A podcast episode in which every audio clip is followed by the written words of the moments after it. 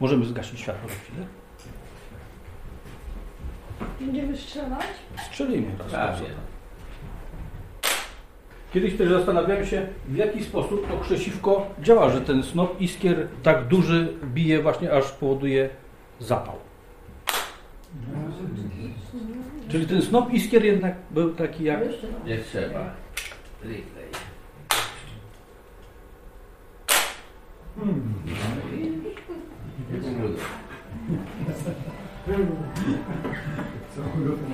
Czyli po cichutku, ale udało nam się strzelić. Już możemy zaświecić z powrotem.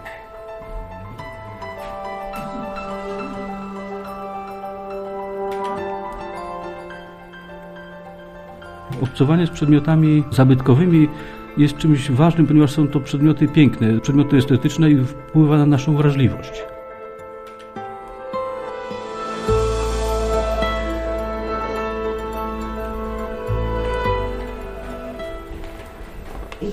Mam przyjemność przedstawić Państwu dzisiejszego prelegenta.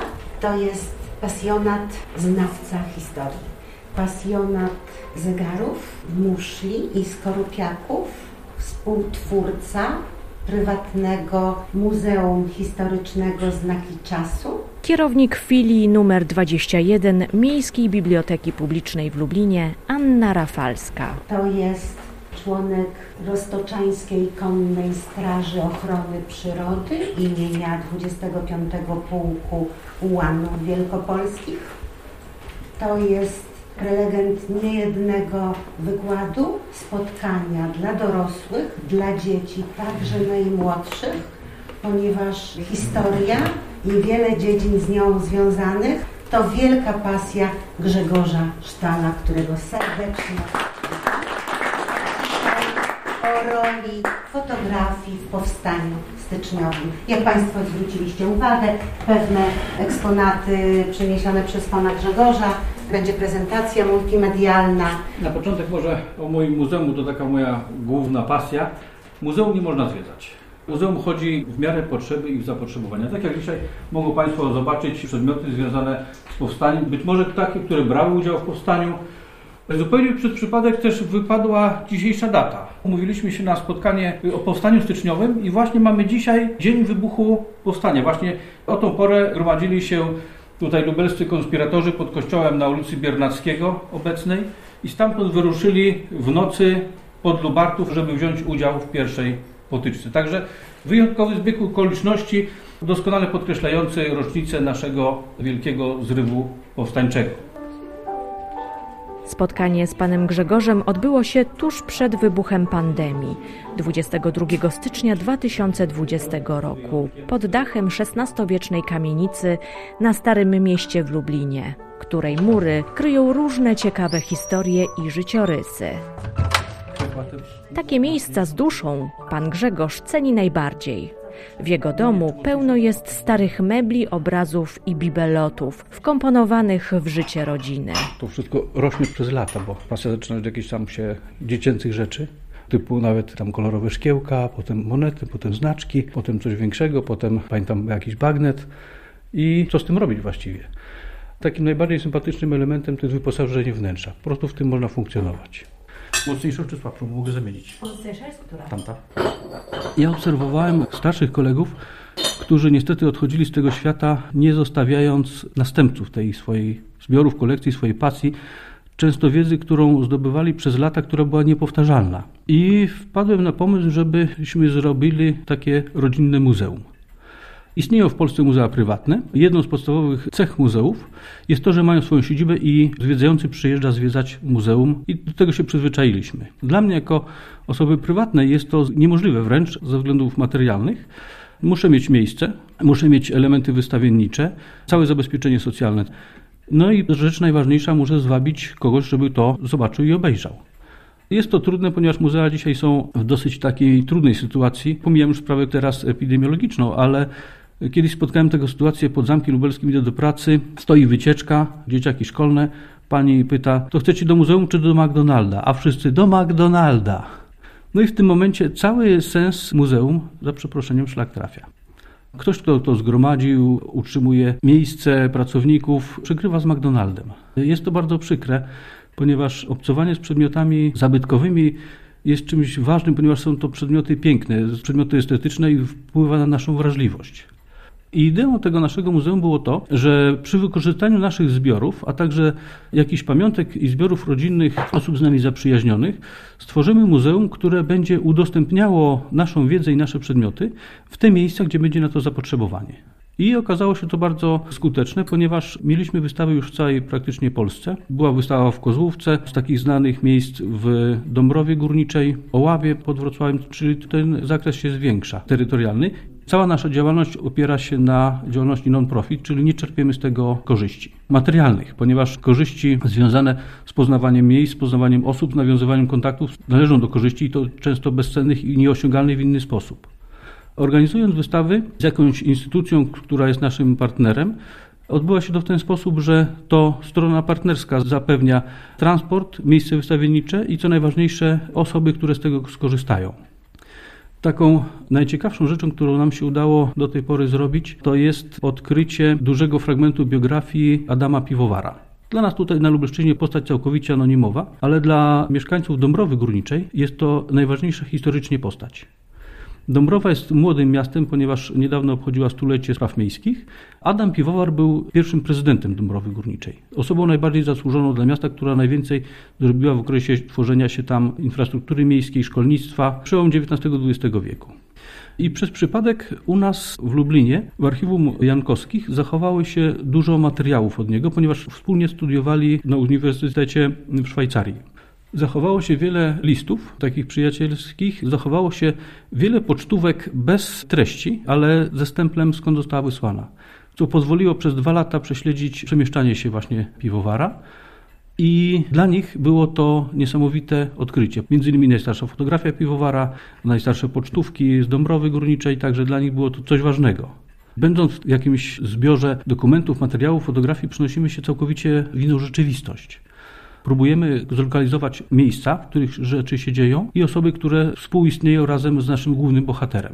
Zajmuje to bardzo dużo czasu, ale po co czytać jakieś fikcyjne książki, oglądać fikcyjne filmy, jak można zająć się prawdziwą historią? Nie mniej emocjonującą niż tą, co ktoś wymyśla. Uruchomimy komputer może? Bo ja nie jestem bardzo... Aha. O, jest, jest, jest coś już. Dobra. Tutaj strzałeczkami. Dobrze. Dobra. Generalnie zajmuje się historią e, wojskowości i jako element pomocniczy w badaniach nad historią wojskowości, nad historią broni, munduru jest niewątpliwie fotografia. E, a powstanie styczniowe jest pierwszym wydarzeniem zbrojnym na ziemiach polskich, które zostało sfotografowane. Jaki sposób był wówczas fotografowania? E, nie jestem zbyt dobry w historii samej sztuki fotograficznej, ale samo zrobienie zdjęć wymagało całego laboratorium. Fotografia kolodionowa mokra, więc należało negatyw, szklaną płytkę polać odpowiednim żelem, długo ją naświetlić, wyjąć i natychmiast utrwalić. Więc fotografie w warunkach konspiracyjnych, w warunkach polowych były niemożliwe. Zachowały się głównie fotografie robione w atelier. Pracuję w Domu Kultury na Bernardyńskiej. Jestem pracownikiem technicznym, czyli wymieniam wystawy, wkręcam, wykręcam żarówki, odśnieżam. Także dobrze jest, jeżeli pasja nie jest zawodem bo wtedy zawodowo musimy się z czegoś utrzymać, a jeżeli przelewamy to na pasję, wtedy pasja przestaje być pasją, a formą zarobkowania i wtedy to już nie jest pasja. Pasja pozwala odpocząć, zrelaksować się, oderwać się od jakiejś rzeczywistości, natomiast jeżeli z pasji uczynimy zarobek, wtedy dużo to wszystko razem traci.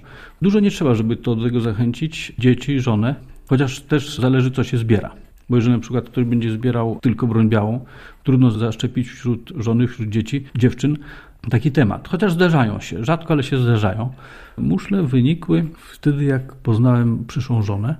Moje wtedy główne takie zainteresowanie to była fascynacja bronią białą, to były bagnety, szable. No i jestem u znajomego, też kolekcjonera i on mówi, ta twoja narzeczona z tymi twoimi rdzewiakami to cię pogoni. Mówi, musisz coś takiego, żeby było ładne.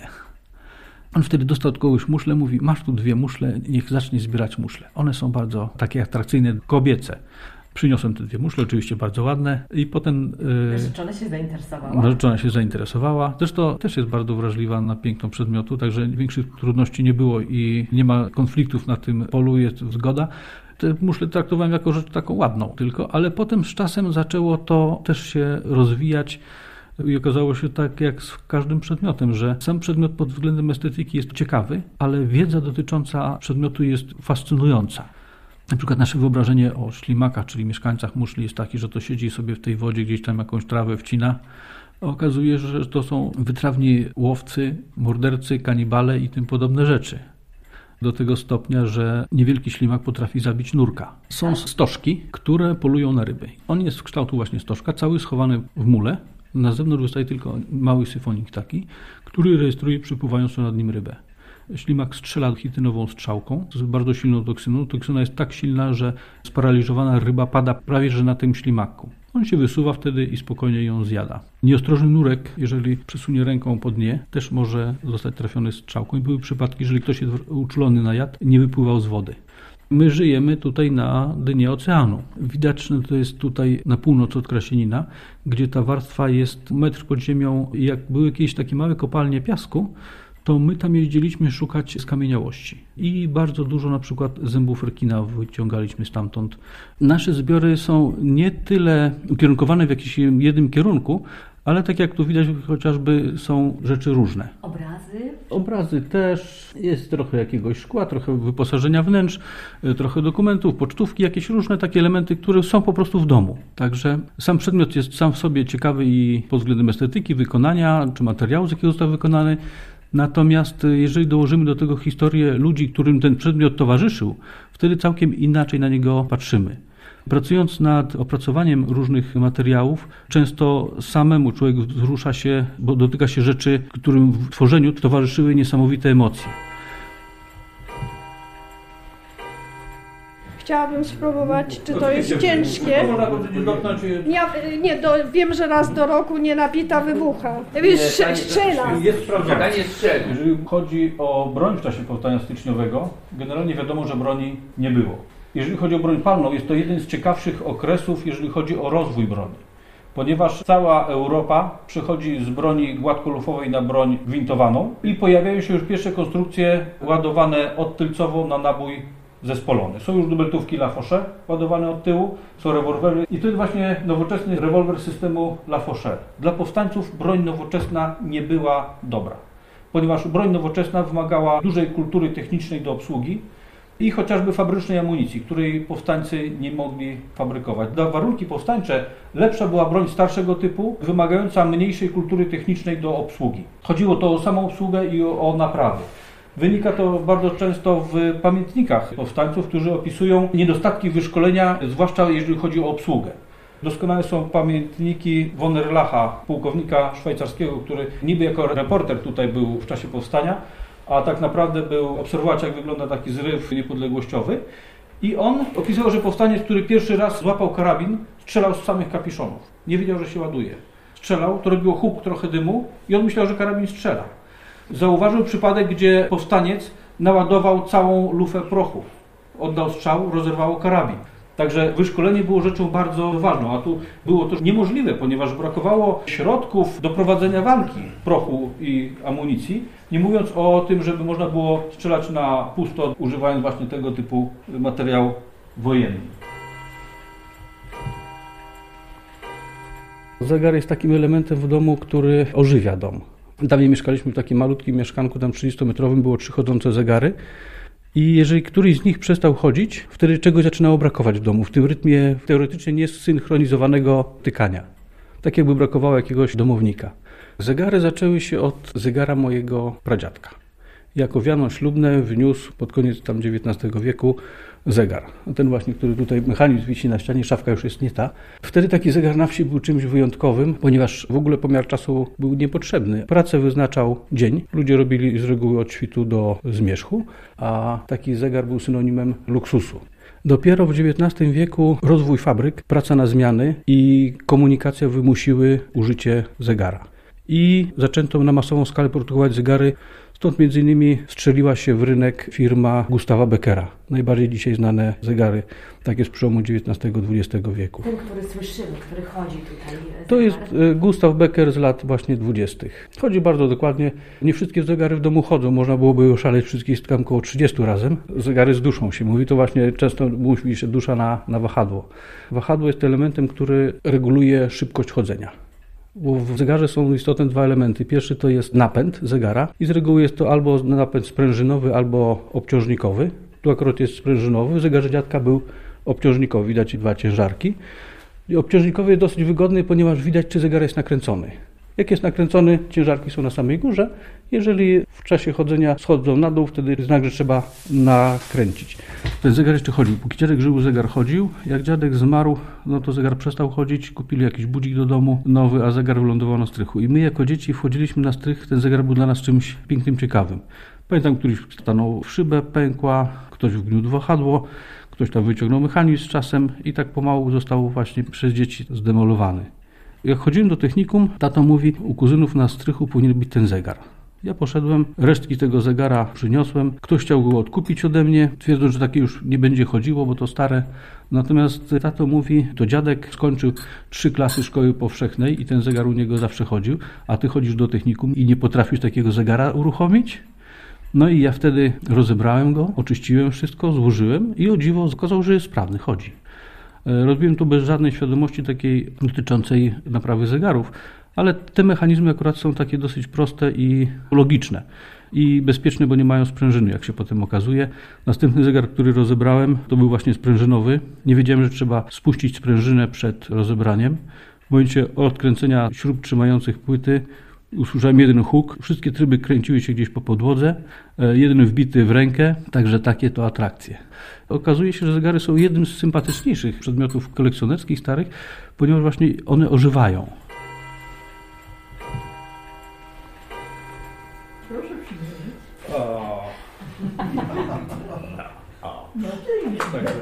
Osobiście wolę tą czapkę. Jest to moja czapka, ponieważ w wolnej chwili dogrywam w teatrze na Sotowie.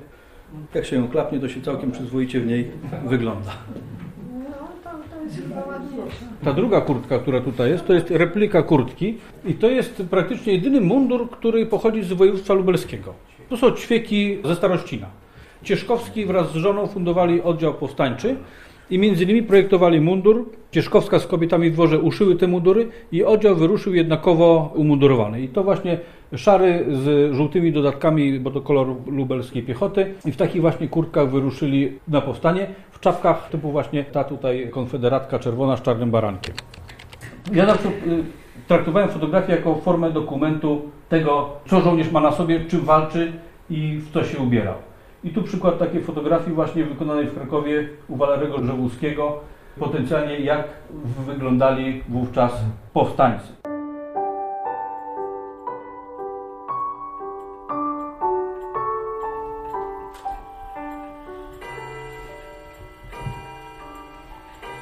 sztalowi, którzy tu przyjechali. Nie wiadomo, czy z Niemiec, czy gdzieś z pogranicza holendersko-niemieckiego, może z Holandii. Pierwsza grupa, w której oni się znaleźli, pojawia się to nazwisko, osiedliła się w Czemiernikach, majątku skarbowym, czyli należącym do Skarbu Państwa i byli strycharzami. Wśród nich znajduje się wiele nazwisk brzmiących właśnie obcojęzycznie. Gottlieb, Nilugel, Neumann, Dietl, Pol. Z dokumentów parafialnych, bo tylko takie się zachowały rodzinnych, wynika, że obydwaj sztalowi, którzy, zapewne bracia, którzy tu przyjechali, młodo zmarli. Jeden bodajże miał 30, drugi 32 lata. Zostały kobiety z dziećmi i to oznaczało znaczny spadek statusu materialnego, ponieważ wtedy zarabiającym na utrzymanie był mężczyzna. One pracowały w cygielni i syn, czyli mój pradziadek, przyjechał do Jakubowic do też rodziny o niemiecko brzmiącym nazwisku i był u nich parobkiem. Każdy bogatszy chłop musiał mieć kogoś do pomocy i to było rzeczą powszechną. I w 861 roku przepadł gospodarz, u którego on pracował. Być może przez powstanie styczniowe właśnie, ponieważ w księgach parafialnych jest informacja, że Rosenfeld zmarł w tym roku, ale nie ma wpisu do księgi parafialnej. Tylko w akcie ślubnym potem pradziadka było, że ożenił się z wdową po Rosenfeldzie, który zmarł właśnie w 1961 roku. Z pierwszą żoną, właśnie tą Rosenfeldową, nie miał dzieci. Ona niedługo potem zmarła i po pewnym czasie żenił się drugi raz i z tego właśnie małżeństwa przyszli na świat moi dziadkowie. Czterech chłopaków i dziewczyna. Dziadek się żenił wtedy w wieku 48 lat. Pierwsze dzieci też zmarły, bodajże troje i dziadkowie byli wychowywani przez prababcię bo ona została, jak pradziadek zmarł, została sama z gromadą dzieciaków. Chłopaki były jak chłopaki, duże chłopy, niekoniecznie grzeczne, jakoś tam dała radę. W każdym bądź razie dziadkowie byli cieślami przed wojną. I większość domów, które tutaj drewnianych były w okolicy, to właśnie oni budowali w latach 30. Dzisiaj miejscowość wygląda zupełnie inaczej niż wyglądała wtedy, ponieważ jadąc od Czechowa był folwark choinki i potem nie było żadnych budynków aż do rzeki, do Ciemięgi. Tu nawet jechało się kawałek przez las. I wieś ciągnęła się wzdłuż rzeki. Budynki były, to kiedyś się mówiło, stodoła w stodołę, czyli stodoły się stykały i pola były szerokości stodoły, ciągnęły się niemalże do Czechowa, wąskie takie. Stanowiło to bardzo duże zagrożenie pożarowe, bo w przypadku pożaru i wiatrów wzdłuż drogi paliła się cała wieś. I w latach 30. przeprowadzono kamasację, czyli rozrzucono budynki po całym terytorium wsi, po to, żeby właśnie zmniejszyć niebezpieczeństwo pożarów. I w latach 30. właśnie dziadkowie robili te domy.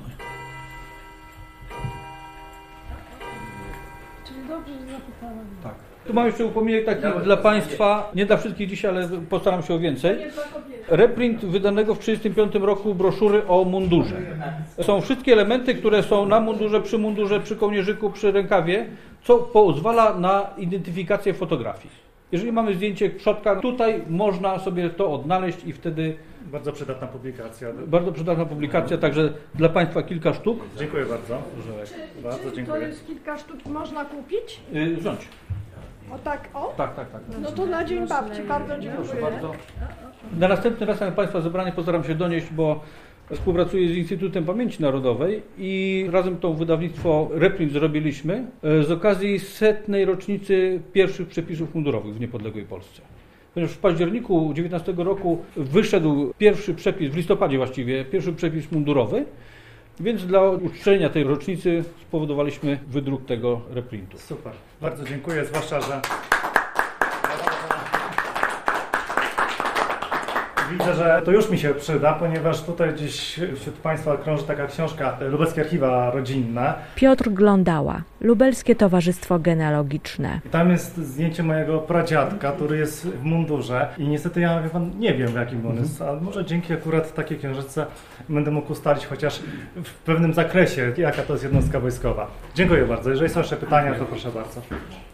A, to pokażę, tak. Dziękuję Pani Kierownik. Tutaj mamy taki portret. Więc tak, na pewno był to żołnierz piechoty.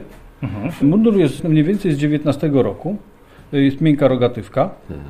Trudno zobaczyć, czy ma otok, ale raczej nie ma. Więc wzór 19 czapki był bez otoku.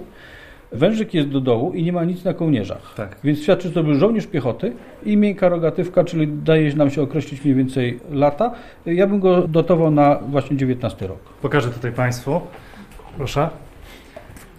To było od dziecka i ważną rzeczą jest, żeby ktoś to w dziecku dostrzegł i pokazał, że warto się tym zająć.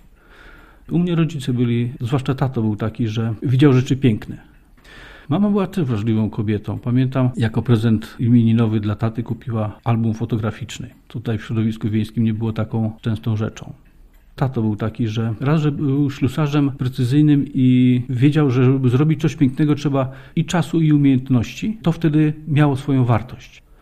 Dzisiaj przeżyjemy w środowisku byle jakim. Patrząc na stare przedmioty, nawet nieistotny detal, którego nie widać chociażby w zegarze, jest pięknie wykończony. To świadczyło o firmie, która to zrobiła. Dzisiaj robi się przedmiot po to, żeby się zaraz zepsuł, żebyśmy kupili drugi. Natomiast kiedyś renomą firmą było zrobienie czegoś dobrej jakości. I obcowanie z tymi przedmiotami, w które ktoś włożył dużo serca, dużo umiejętności, dużo pracy, daje jakąś taką pozytywną energię. Kiedyś amerykańscy uczeni, jak to niemalże w dowcipach o amerykańskich uczonych, przeprowadzili badania, które miały potwierdzić, że wytwarzając przedmiot, przedmiot, który jest wśród jakichś ludzi, przejmuje od nich część energii. Jako badanie robili w ten sposób, że pokazywali badanemu dwa przedmioty identyczne, jeden wykonany dawno, drugi wykonany współcześnie i ponad 80% wybrało przedmiot wykonany dawno.